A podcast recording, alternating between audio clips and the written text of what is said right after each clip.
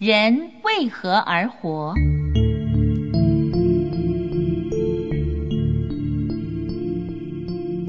从前有一个穷鞋匠，名叫西门。西门做鞋子的手艺虽然不错，但是工钱却很少，实在很难养活一家人。这年冬天，西门好不容易终于存到了三个卢布，连带顾客欠他的五卢布二十戈壁。可以买一件羊皮做件新大衣了。这天，西门穿上了妻子的皮大衣，打算先向他的顾客要债，再到市集买羊皮。没有想到，那个顾客并不在家。我的丈夫出门做生意，要到下个礼拜才回来。哎呀，目前家里只有二十戈壁。要不然，你把这双冬天的旧鞋子也拿去抵一点债吧。啊，西门没有办法，只好收下了二十戈币和一双旧鞋。他到市集去逛了一圈，发现连最便宜的羊皮也要五个卢布，钱不够，什么也买不成。西门垂头丧气地走着，不知不觉来到了教堂。他发现教堂门口好像有一团白白的东西，西门壮起胆子慢慢走近，仔细一瞧，原来是一个赤裸裸的人蹲在教堂门口。哎，这个人是病了、疯了，还是死了？我是不是该赶快走开，免得惹祸上身呢？西门转身正打算要走的时候。忽然看见那个人动了动身子，抬起头瞪着他看。啊！我真是个胆小鬼，居然见死不救。有什么好怕的？反正我身上一毛钱也没有，还怕别人抢吗？于是西门朝那个人走去。他发现那个人的年纪很轻，样子也很和善，不由得同情起这个年轻人。他拿出那双冬天的旧鞋。又把自己身上的皮衣脱下来，让他穿好，然后扶着他站起来往前走。哎，你从哪里来啊？要到哪里去呢？嗯，我不是你们村子的人。我猜也是。可是，你为什么会倒在教堂门口呢？我不知道，我没有地方可以去，可能是上帝要惩罚我吧。哦，既然如此，你就先到我家住吧。这时，西门的妻子正在家里做面包，那些面粉是家里仅剩的了。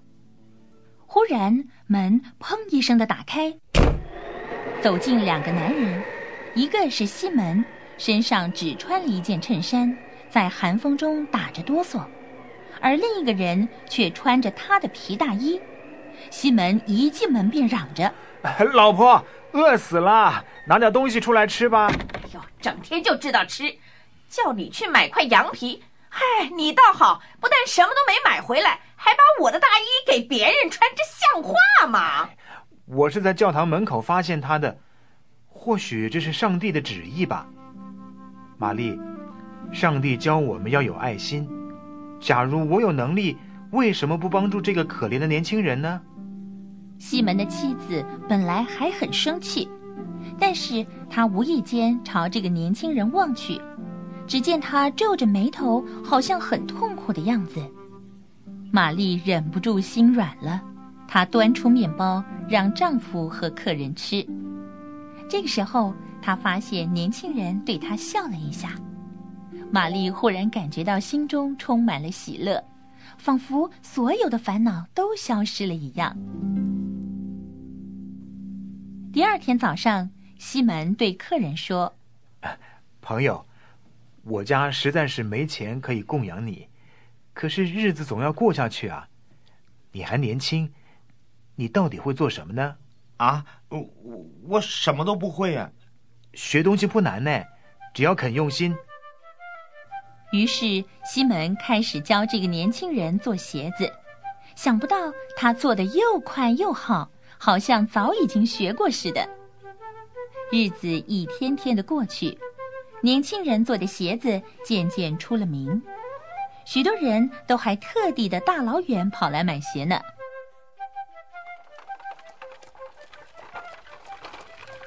有一天，一辆豪华的马车停在西门家门口，一位高大的绅士走进门里，发出像打雷一般的声音说：“谁是老板呢？”“呃，呃，是我。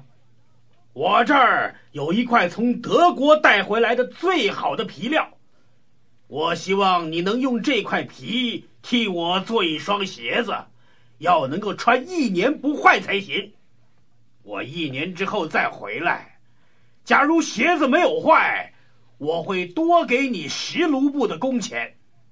但是如果鞋子坏了，我就会叫你去坐牢。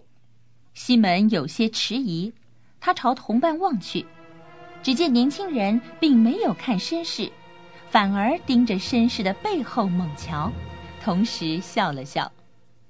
西门忙着帮绅士量好脚型。临走时，绅士对西门说：“你记得啊，这双鞋要能够穿一年哦。”等绅士走远了，西门特别嘱咐年轻人：“哎呀，虽然你的鞋子现在做的不错，但是还是要多用点心。咱们的客人脾气可不好哎。”年轻人没有回答，拿起皮料铺在桌子上。快速的剪了起来，不过他并没有按照一般做皮鞋的剪法去剪，而是将它剪成了一个圆头状，又没有后跟。等西门发现的时候，年轻人已经做好了一双拖鞋。哎呀，哎，这可怎么办？叫你做双好鞋，你却做成拖鞋，别说什么保用一年了。过两天人家来拿，就先完蛋。这么贵的皮料，我怎么赔得起呢？哎，看你平常蛮能干的，为什么偏偏在最要紧的地方疏忽了呢？西门正在责备年轻人的时候，忽然听到有人敲门。他打开门一看，竟然是那位富翁的仆人。我家太太为了鞋子的事派我过来一趟。什么事啊？我家老爷啊，现在已经用不着穿鞋子了。呃，刚刚我们回到家，发现老爷倒在马车里面死了。我家太太特别叫我来告诉两位，那双皮鞋不要做了，呃，改做一双给死人穿的拖鞋吧。他吩咐我在这里等着，呃，好拿回去给老爷穿呢。西门听了大吃一惊，他心想：难道这个年轻人有未卜先知的本领吗？他的错误原来并不是错误呢。从此以后，西门便对年轻人多了一份特殊的关怀和注意。不过，除了富翁的拖鞋事件，后来似乎也没什么特别的事情发生。又过了好几年，有一天，西门家里来了一个妇人，她身旁带着两个小姑娘，其中一个小姑娘的左脚是跛的，走路一翘一翘的。呃，我想为这两个小姑娘各做一双春天的皮鞋。哦，哎，我们虽然没做过小孩子的皮鞋，呃，不过应该没有问题才对。西门说完，朝年轻人望去，只见他丢下手上的工作，瞪着小女孩猛瞧，仿佛以前就见过一样。啊，这两个孩子是双胞胎，脚呢也长得差不多大，你只要注意那只跛脚的大小就可以了。哦，这孩子是天生跛脚吗？嗯，不是的，是他的母亲把他的脚给压坏了。啊，其实啊，我不是他的亲生母亲，他们的父母在他们出生还不到一个礼拜就先后去世了。我还记得他们的父亲是去树林伐木的时候被倒下的树干给砸死的。当时啊，他的太太才刚刚生下这一对双胞胎，身体本来就不好。再加上丈夫突然去世，受不了打击，没多久也跟着死了。更悲惨的是，妈妈死的时候恰好倒在孩子身上，把孩子的一只脚给压坏了。哦，哎呀，真可怜啊！是啊，这大概是上帝的旨意吧。在我收养了这两个孩子之后，我自己的孩子不久就死了。要不是有他们跟我作伴啊，我真不知道会有多寂寞哟。妇人走了之后，西门看见年轻人的脸上发出光芒，同时还长出了翅膀。哎，你，你一定不是平常人。请问，为什么当我发现你的时候，你那么忧伤？而且，你来我家五六年，我只看见你笑过三次。还有，现在，你为什么全身发光？还长出翅膀啊！其实我是天使，因为违背了上帝的旨意，才被罚到人间。六年前，上帝派我去取一个妇人的灵魂。我飞进他家一看，床上躺着一个病得很重的妇人，身旁有两个女婴，女婴饿得哇哇大哭，但是他们的母亲完全没有办法喂他们吃奶。那妇人看见我。知道我是天使，便哭着央求我说：“天使啊，我的丈夫才刚刚安葬，我们家又没有其他亲戚，求求你，求你别夺走我的灵魂，我的孩子，他们需要我。”我听了夫人的话，便回天堂去找上帝，对上帝说：“我不能够去那个母亲的灵魂。”因为她还有两个才刚出生的婴儿，那两个婴儿要靠他养活，可是上帝却很生气的责骂我：“快去取那母亲的灵魂，而且你还要弄清楚下面三个问题的答案：人天生就有什么？人不知道什么？还有，人为何而活？”等你弄明白，再回到天上来。于是我返回人间，去了夫人的灵魂。夫人的尸体不小心压坏了婴儿的脚，接着一阵风吹来，把我的翅膀吹落，我也掉在地上。西门夫妇听到这里，又惊又喜又难过。不由得流下眼泪。以前我从不知道人间的需要，也不知道什么是饿，什么叫冷。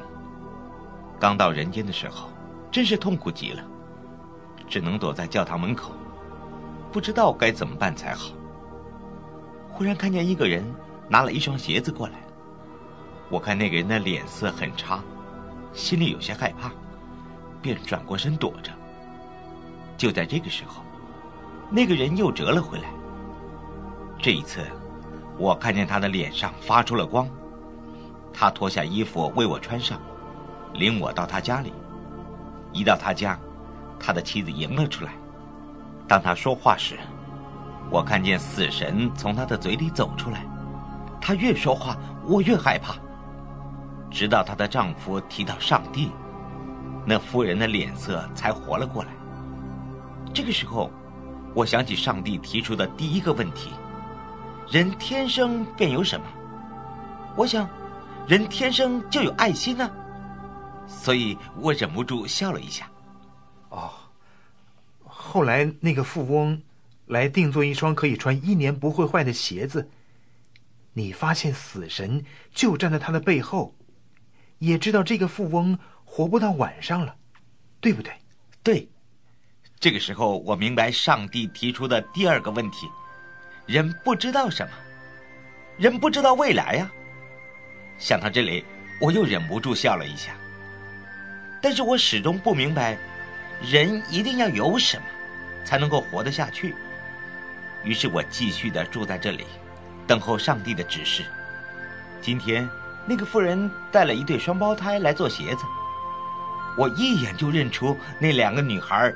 原先我以为小孩没有父母一定活不下去，可是现在却有邻居的太太把他们当自己亲生的孩子般养大。当我看见那位妇人的时候，仿佛看见了上帝。我忽然明白上帝提出的第三个问题：人为何而活？于是我又笑了一下，因为我知道，上帝已经饶恕了我。天使挥动翅膀飞上空中。我知道，人活着不是为了自己，而是为了别人。我掉落到人间能够活着，并不是靠我自己的力量。而是靠路过的鞋匠和他妻子的爱心。那两个女孩能活着，也不是靠母亲的照顾，而是因为邻家妇人无私的爱心。上帝不让人们知道未来，是希望人们不要只活在自己的世界里，要能够互相关心、互相喜爱。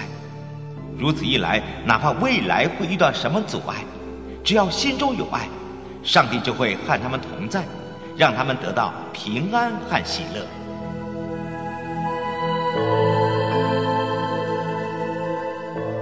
天使说完，唱着赞美上帝的歌，然后缓缓上升，消失在空中。